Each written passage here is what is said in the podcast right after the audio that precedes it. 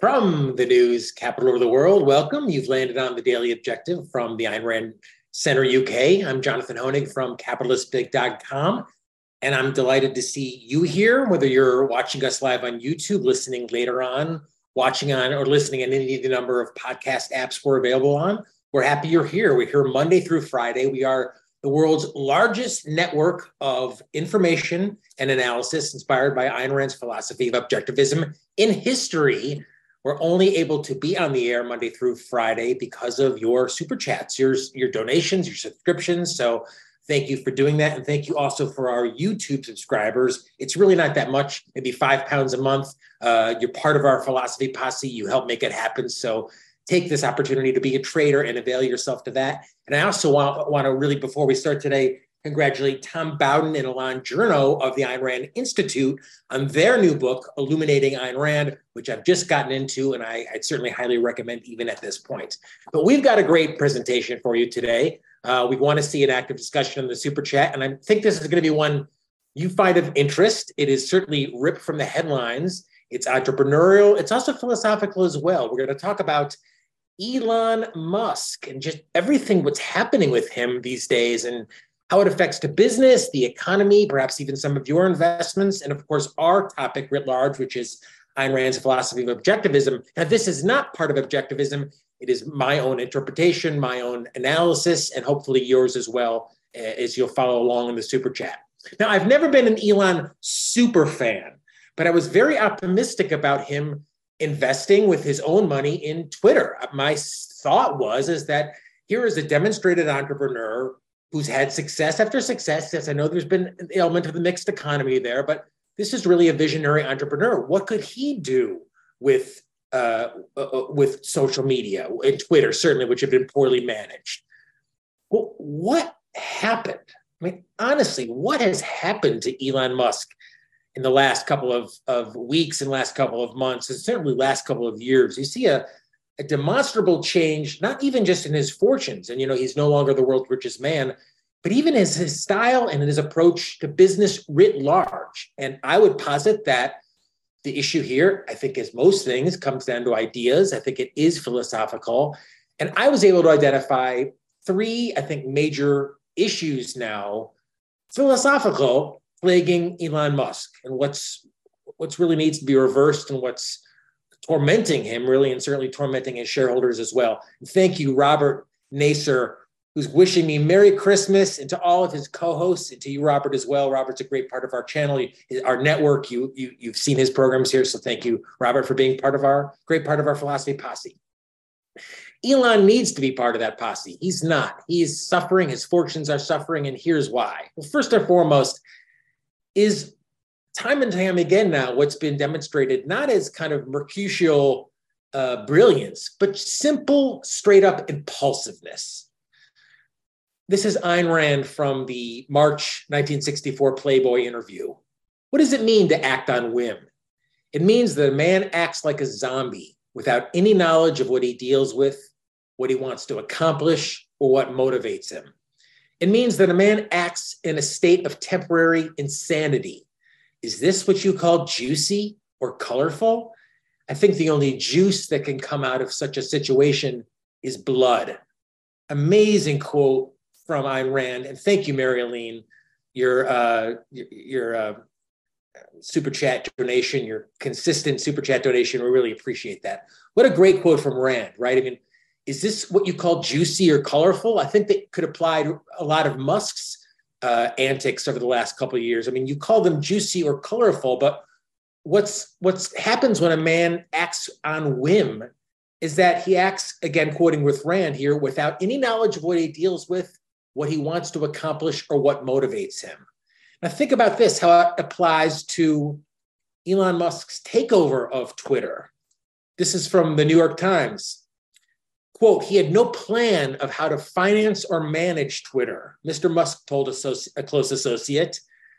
He had no plan. He, he wings it. He didn't have a business plan at all. I mean, that's a real serious issue when you're going out on any type of an endeavor. Certainly, an endeavor as ambitious and big as remaking a half a you know a, forty billion dollar takeover of a huge uh, social media networking company.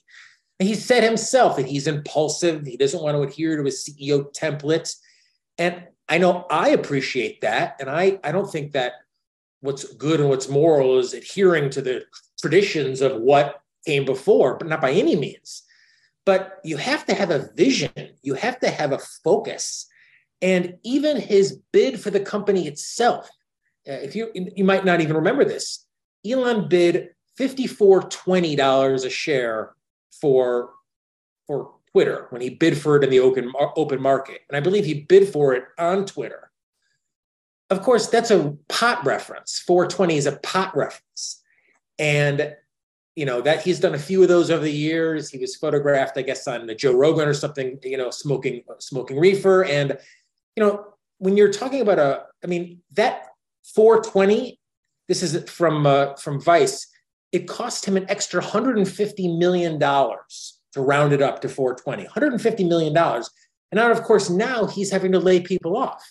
Now he's having to stiff uh, the landlord at at uh, Twitter headquarters. So I read he's having to sell. You know, so that impulsiveness it's just so obvious that as rand said the only juice that can come out of such a situation of acting on whim is blood and it's the the blood the red ink of immense immense financial losses uh, tesla stock of which the majority of where the majority of his fortune comes from is down 65% just this year 65% now to get back to even it has to go up 170%? Is it that Dr. Peikoff would say possible, probable, certain?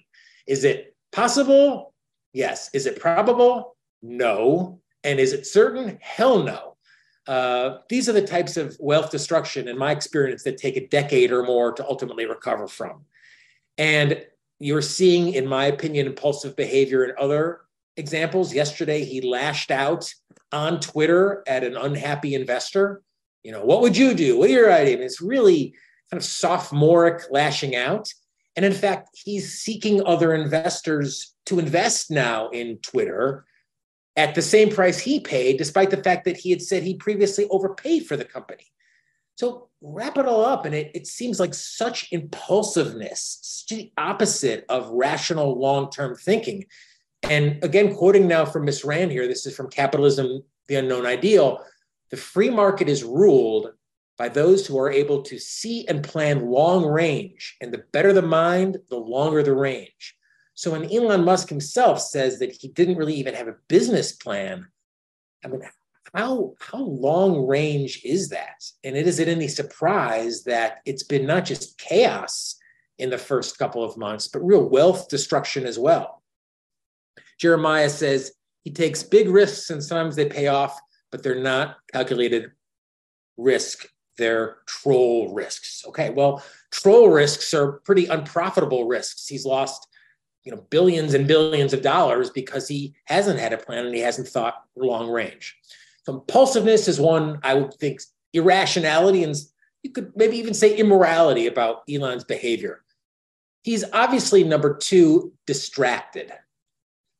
Quoting from Miss Rand, Thinking is not an automatic function. In any hour and issue of his life, man is free to think or to evade that effort. Thinking requires a state of full, focused awareness. The act of focusing one's consciousness is volitional. when you think about even just the focus of Miss Rand to write Atlas Shrugged, 12 years, I believe, the focus of Dr. Peikoff in his works, his minute attention to every paragraph, every period, every parenthesis, and think just really realistically what Elon Musk has on his plate right now. He's leading four major multi, multi billion dollar companies. Uh, the types of companies that would normally one CEO would be completely focused on that. He, or she would be, that would be his or her sole focus. He's kind of jumps in and out of these major companies. Uh, and that's not it. So it's hard to see him really being focused on any of these. In fact, Insider had an article that said he has used Twitter once per hour on average since buying the company. Now, I don't have a company like Elon Musk. My sense is you don't either, but you don't probably use Twitter once an hour. So he's obviously distracted. He's obviously not focusing on the big picture or focusing on anything long range. If he's taking every opportunity, in my opinion, every hour to to uh, retweet someone or look at his critics are saying. I mean, this is the type of impulsive uh, uh, uh behavior. Emmanuel, thank you for the super chat. He says he seems to be a modern day Francisco. I mean, is that it? He's burning it all down. He's tossing all his fortune. I, I can see that with maybe. I, I don't know. I, I, that's an interesting, uh, interesting perception. And thank you for the super chat. I, don't, I don't want to get into people's private lives too much, but I think it's also worth saying that Elon Musk has 10 children. And I don't think it's moral to just have a child and drop it off. I think that when you have a child, you have a responsibility to at least parent that child, make a little bit of an effort to parent that child. That's not objectivism. This is my uh, interpretation. And this is uh, an article from the Post. He said his kids were mostly educated by YouTube and Reddit. Most of their education is coming online, it's coming from online. So, you know, what type of a focus can he have on these his children, frankly, if he's got all this going on? And you know, that wouldn't even bother me too much if not this photo came out over this past week of Elon with who? Jared Kushner, one of the just ugliest uh, pull peddler uh, pull peddlers I can imagine in Qatar with all these you know people and Elon Musk jetting over there using all that fossil fuel. I mean, it's just you just can't tell me he's not distracted. Enric says Musk, from what I can gather, chooses good management for other companies. He hasn't done this with Twitter. Well, he's he's he's posited at that a little bit, but I mean, don't tell me that this CEO is not distracted when he jets over to Qatar to watch the game and tweet about it, jet home. I mean, and sitting in that that skybox with that crew, quoting from Miss Rand now, and this is the book I'm really recommending: Why Businessmen Need Philosophy. If you're going to succeed in business, you must make decisions using logic. You must deal with objective realities, like them or not. Your life is filled with numbers, balance sheets, cold efficiency, and rational organization. You have to make sense to your employees, your customers, and to yourself. You cannot run a business as a gambler who plays the horses. So I'll just stop right there and say, does he make any sense to employees, to his customers, to his investors? You know, not at all. Again, quoting now, you cannot run a business as a gambler who plays the horses or as a cipher wailing, Who am I to know? My mind is helpless. I need a message from God. Nancy Reagan's astrologer or Eleanor Roosevelt's soul. You have to think. And I don't know how much thinking. See, and, and, and the thing is, I think for those of us who've followed Elon for years, this is such a contrast to the old Elon the old Elon, who just, you know, five, six years ago was sleeping on the floor of his company to get this out. You know, he has no time to shower. He's so focused on the company. In fact, some YouTube star bought him a bought him a couch. He's sleeping under his desk. I mean, that's the type of focus, in my opinion, it takes to get to be the world's richest man. And I've shown innumerable examples of here of how it's just pretty obvious he's extraordinarily distracted.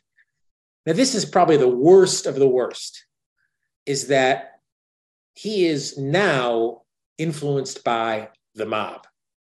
And Dr. Brook referred to it as the mob, and I think he's right.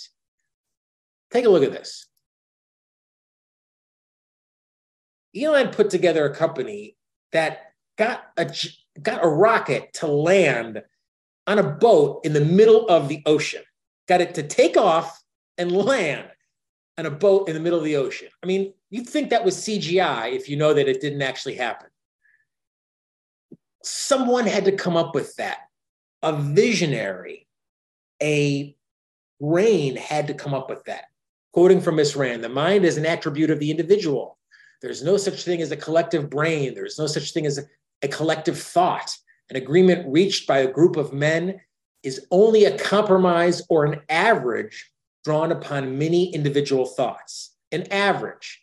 It's an average. And uh, you know, and that's what Elon wants. He wants average. How do I know that?